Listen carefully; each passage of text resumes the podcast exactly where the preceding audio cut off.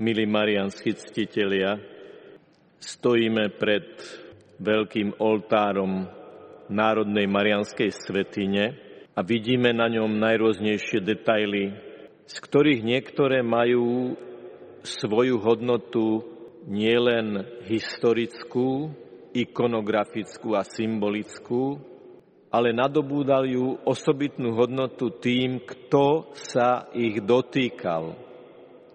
V tom veľkom ikonografickom komplexe je niekoľko takých súčastí, ktorých sa dotýkal svetý človek.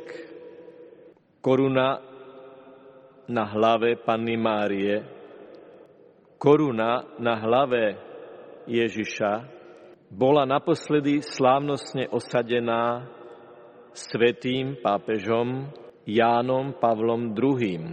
A my vieme, že za týmto úkonom korunovania Panny Márie v duchovnom srdci Marianského Slovenska v Šaštíne, tu sa svätý pápež dotýkal koruny, ktorú položil na hlavu a tým gestom vyjadril to, čo mnohokrát povedal. Celý tvoj.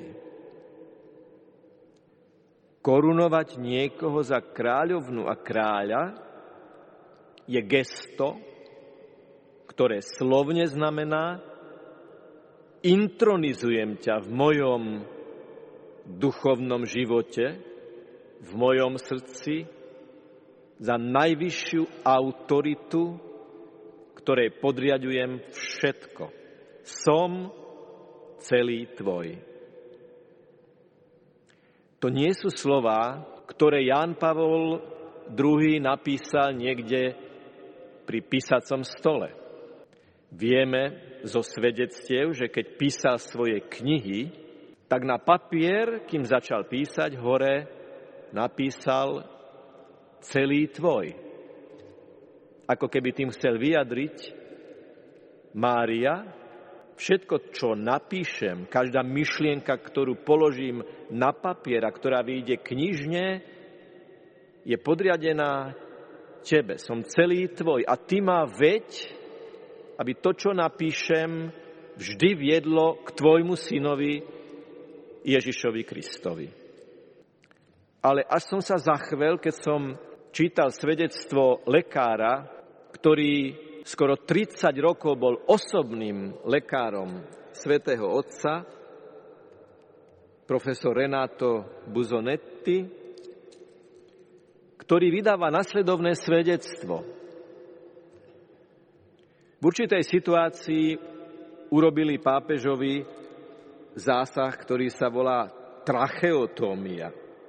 Aby mohol dýchať, tak mu museli otvoriť hrdlo. Dôsledkom tohto zásahu, nevyhnutného preto, aby prežil, bolo, že celkom strátil hlas. Keď sa pápež prebral a zistil, že nemôže hovoriť, vypýtal si papier a pero a napísal, čo sa to stalo, čo mi to spravili. Ale posledné slova boli ale ma po taliansky totus tus. Prežíval bolesť, položil otázku. Zrazu nemám hlas. Čo to so mnou urobili? Ale za tým dá čiarku a povie, ale celý tvoj. Uprostred veľmi dramatickej, bolestnej, riskantnej a vo svojich dôsledkoch nejasnej situácie.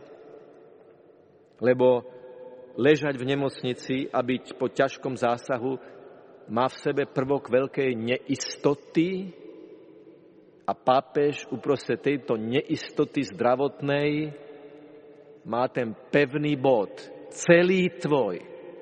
Pritom ale priznáva v knihe Dar a tajomstvo, že s tým musel istý čas zápasiť. Citujem, bola chvíľa, keď som podrobil diskusii vlastnú marianskú úctu. nespochybňuje zvrchovanosť Ježiša Krista. A vtedy som dostal do ruky knihu svätého Ludovita Mária Grignona z Monfortu o pravej úcte k panne Márii, svetej panne, a tam som dostal odpoveď na svoju otázku. Áno, Mária sa blíži ku Kristovi, vedie ku Kristovi pod podmienkou, že sa žije tajomstvo v Kristovi, tak, ako ho žila ona. A v tej knihe od Ludovita z Monfortu je aj tá formulácia totus tus vo forme modlitby úplnej odovzdanosti. My dnes hovoríme o Pane Mári ako o rodovnici a kladieme teda túto otázku keď prosíme Pannu Máriu o príhovor, lebo sme celý jej, totus tus. Ako on sa správal k matkám, ktoré prosili niečo pre svoje deti. A vystopujeme, že Ježiš nikdy a nejakej matke nevyčítal, že prosí niečo pre svoje dieťa. Nikdy sa nestalo, že by Ježiš nejakej matke povedal, ale veď ja som Boží syn, všemohúci, vševedúci. Ja viem, čo je vo vás, ja viem, kto čo potrebuje. Mamičky, matky, nemusíte ma prosiť, lebo ja viem, čo treba. Aj pohanská kanánska žena bola matka, ktorá prosila o uzdravenie posadnutej céry. Ježiš ju síce vystaví tvrdej skúške viery, aby o to viac mohol pochváliť jej v tom najlepšom zmysle slova neodbitnú materinskú naliehavú vieru. Nepovie jej, ja viem, čo treba a ty matka mi nehovor, čo mám robiť. Ona ako matka vlastne oroduje a on ju pochváli. Alebo matka zomrelého syna v najme, najmská vdova, ktorá už vlastne ani nevládala hovoriť, plačom a žialom orodovala počas pohrebného sprievodu, keď už pochovávali jej syna a čítame v Evangeliu, keď ju pán uzrel, prišlo mu jej ľúto a povedal jej, neplač. Potom povedal mládenec, hovorím ti, vstaň. Mládenec začal hovoriť a Ježiš ho odovzdal matke. A napokon v istom mysle slova prišla k Ježišovi orodovať za svoje deti aj matka Zebedejových synov. A žiadala tú už spomínanú skratku, do Ježišovej blízkosti po jeho pravici a lavici. Veď evangelista Apoštol Ján, ktorý stojí a pozerá na kríž a na pietu, je jeden z nich. Všimnime si, že v podrobnom opise toho rozhovoru Ježiš jej povie, čo chceš. Výslovne jej to hovorí, čo chceš. A bolo zjavné, keďže ona tam bola aj s tými svojimi synmi, že niečo chce pre nich. Matka, lebo je matka, nikdy nechce niečo pre seba. Vždy chce niečo pre deti. Matka žije toľko životov, tak povediac, koľko má detí.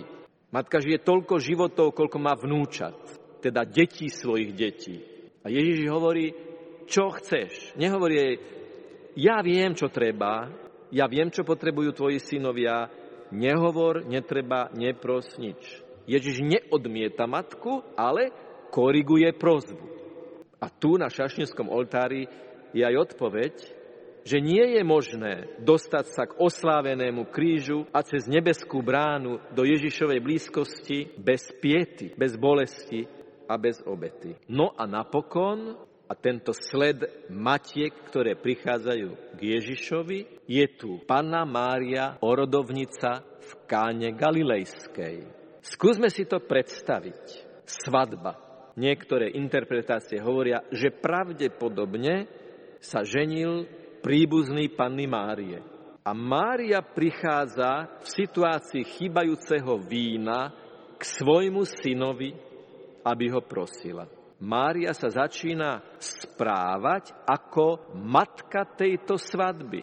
Kto je ten, kto ako prvý ide riešiť bolesť nejakého človeka? Vždy mama. Mama je tá, ktorá ide hneď. Mama je tá, ktorá vybavuje. Mama je tá, ktorá nalieha. Mama je tá, ktorá najlepšie precíti bolesť a trápnu situáciu svojich detí. V istom zmysle slova tým, že Mária začína riešiť situáciu na svadbe, berie na seba úlohu matky, ktorá chce zachrániť deti a situáciu, do ktorej sa dostali. Špecifické na tejto situácii ale je to, že zároveň je matka toho, koho prosí. A on jej povie, ešte neprišla moja hodina. A potom je tam to tajomné ticho a tá úplná istota Panny Márie, ktorá povie, urobte všetko, čo vám povie. Most medzi Ježišom a služobníkmi a svadbou je Mária. A máme možno niekedy problém s tým, žena, čo teba a mňa do toho, veď ešte neprišla moja hodina. Nepripravoval Ježiš Máriu touto odpoveďou a tým, že potom urobil, čo si žiadala na udalosť na Golgote, kde tiež chýbalo víno, teda požehnanie, lebo Ježiša zabili, ukrižovali, priklincovali. Nebola na Golgote situácia, kde chýbalo v tom transcendentnom mysle slova víno, lebo to bola tá najhlbšia tma krízy vzťahov, keď najsvetejší je zabitý, keď už prišla jeho hodina, keď sa modlí za tých, ktorí ho ukrižovali. Ako keby znovu oslovil žena, oslovenie v káne, oslovenie z kríža. Žena, prišla moja hodina, ako keby hovoril v tom, keď povie, hľa tvoj syn. Tvoj syn, ktorý bol aj na tej svadbe v Káne. Tvoj syn, ktorého matka chcela, aby sedel po mojej pravici s kratkou, bezbolesne. Nepripravoval Ježiš odpovedou v Káne pannu Máriu na to, aby hĺbšie vyznelo to, čo povie z kríža, hľa tvoja matka, hľa tvoj syn, a céry, za ktoré budeš počas celých dejín orodovať? Lebo kto tam ešte je prítomný svojou neprítomnosťou? Čo nám hneď napadne, keď sa povie, že je tam Ján, apoštol? Kde sú ostatní apoštoli? Aj oni dostávajú matku a Ján im to povie. Ján to napíše, vieme to od neho. A povie to aj bratom. Ježiš mi z kríža povedal, že Mária je moja matka. A takto sa oblúkom vráťme k Jánovi Pavlovi II. na ten pamätný 1. júl roku 1995. Tu je Ján Pavol vyobrazený ako najvznešenejší pútnik k panne Márii sedem bolesnej v šaštíne. Drží v ruke apoštolský kríž, na hlave má mitru a ako keby sa stále pozeral na nás, ktorí tu slúžime Svetú Omšu a dnes to zoberme tak, že sa nás svätý Jan Pavel II pýta, si celý jej, lebo ja som bol celý jej, totus tus, celý tvoj, Panna Mária. A preto nebudem interpretovať to, čo svätý pápež povedal, ale to prečítam. To nepotrebuje nejaké vsuvky ani nejaké škrty. Citujem. Ako pastier celej cirkvi chcel by som sa dnes v Šaštine osobitne poďakovať sedem bolestnej Pane Márii za premenu ľudských srdc. Chcem v tejto svetini poprosiť Pannu Máriu, aby aj naďalej poskytovala materskú pomoc pri premene srdc. Prosím ju, aby bdela nad celým duchovným životom Slovenska. Zvlášť jej odporúčam mladú generáciu, všetkých trpiacich a všetkých, čo hľadajú pravdu.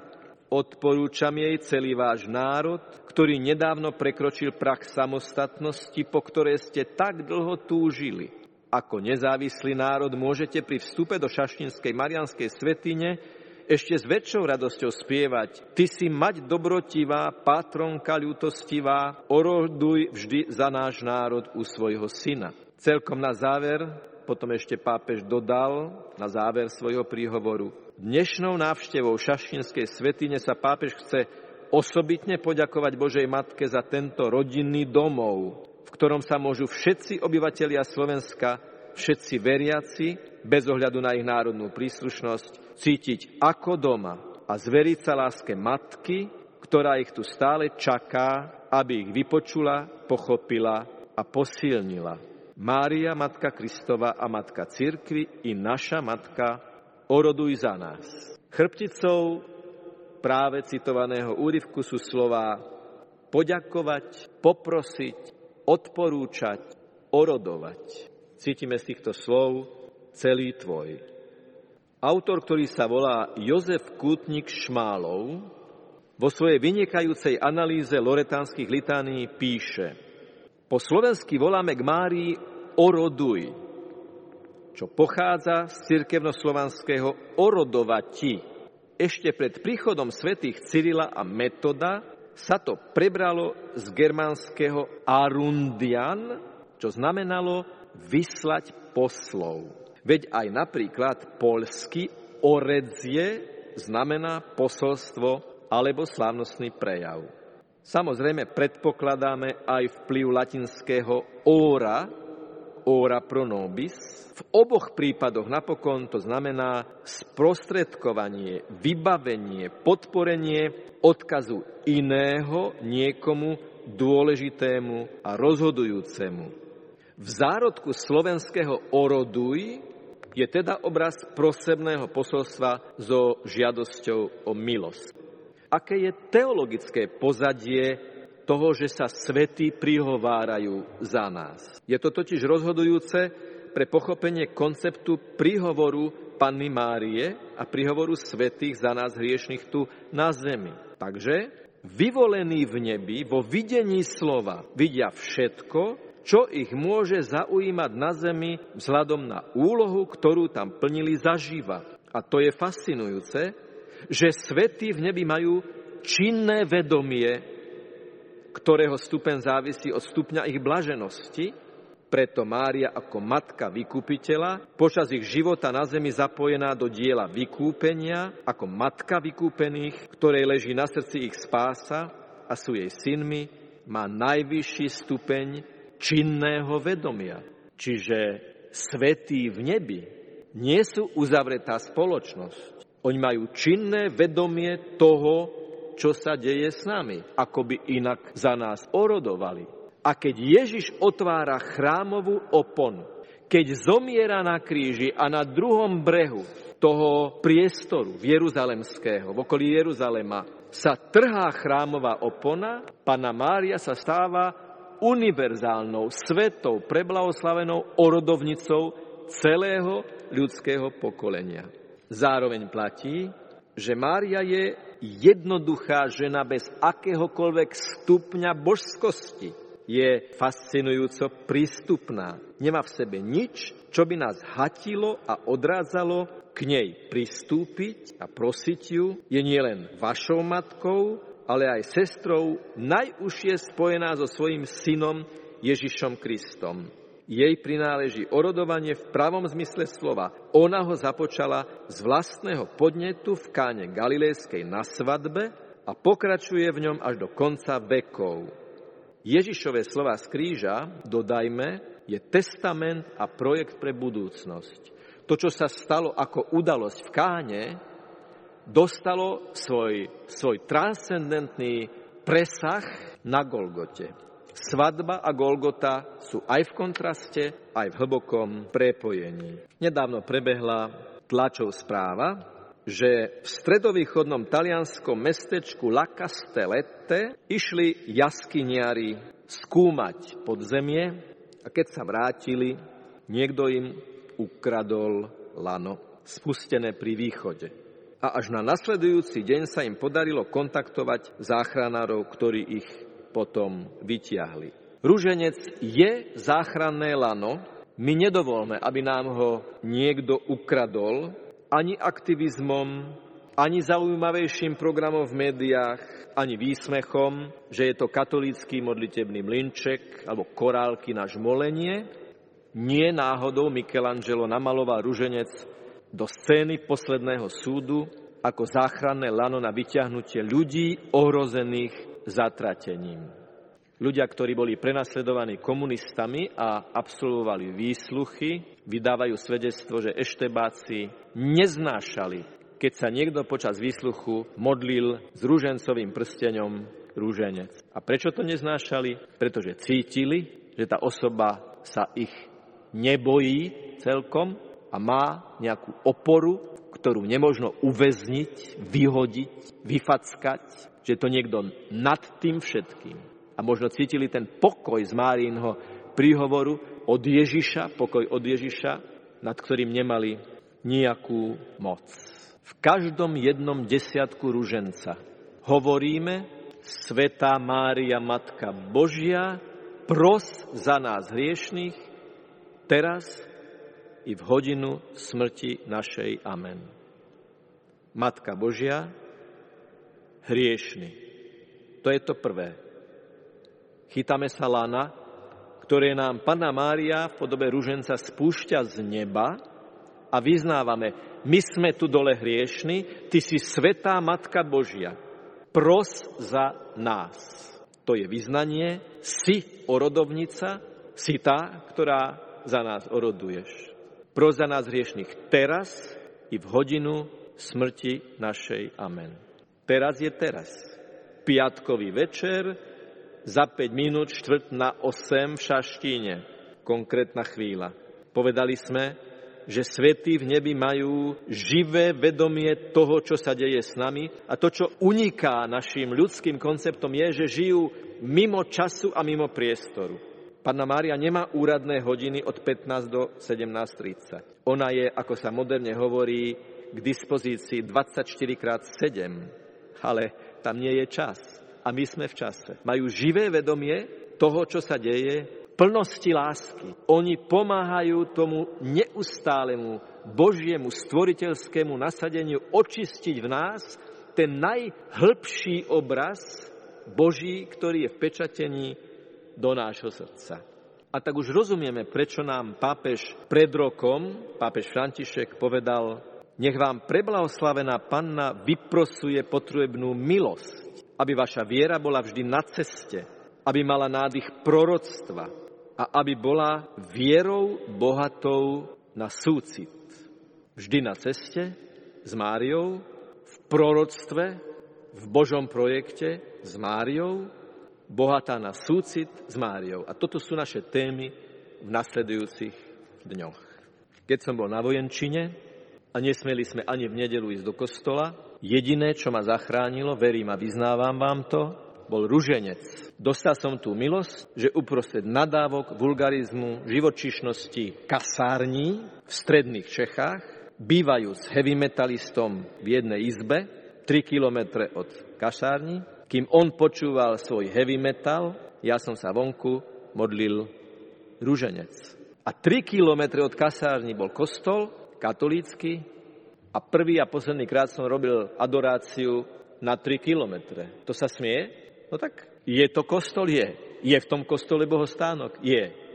Môžem na 3 kilometre pozdraviť pána Ježiša? No isté, že, keď inak to nejde. Maskáčok, mundúre, iní pijú pivo, pozerajú všelijaké filmy a my, veriaci vojaci v kasárniach, adorujeme pána Ježiša na 3 kilometre a to, čo nám nikto nezoberie, je ruženec. Až kým sa ma neopýtal môj spolubojak a kolega, prečo nosím na prste ložisko. Lebo ten prsteň ružencový má 10 výstupkov a ten, kto nevie, že je to ruženec, jediné, čo si pomyslí, že je to ložisko. A na čo je dobré ložisko v technickom zmysle slova? Aby sa dalo ísť. Keď sa zadrhne ložisko, všetko stojí. Nuž tak, je to teda duchovné ložisko, rúženec, s ktorým sa dá ísť dopredu, napredovať. Výborne, nazvime to ložisko. Ale je to pomôcka, pomocou ktorej v pravidelnosti prosíme o rodovnicu, my hriešni, ju svetu, aby nám dala napredovať k jej synovi. Preto si v gulagoch a v koncentračných táboroch robili ružence z chleba, preto väznení ľudia počítali na prstoch zdravasy, preto ich opakovali, aj keď ich byli a mučili, lebo vedeli, že to je to ložisko, to je to záchranné lano, to je ten prísľub z kríža, ktorý nám nedovolí, aby sme zablúdili. A preto budeme zajtra hovoriť o Pane Márii ako ikone. Lebo to nám povedal pápež František, Pana Mária je ikonou nášho povolania. Nech je pochválený Pán Ježiš Kristus.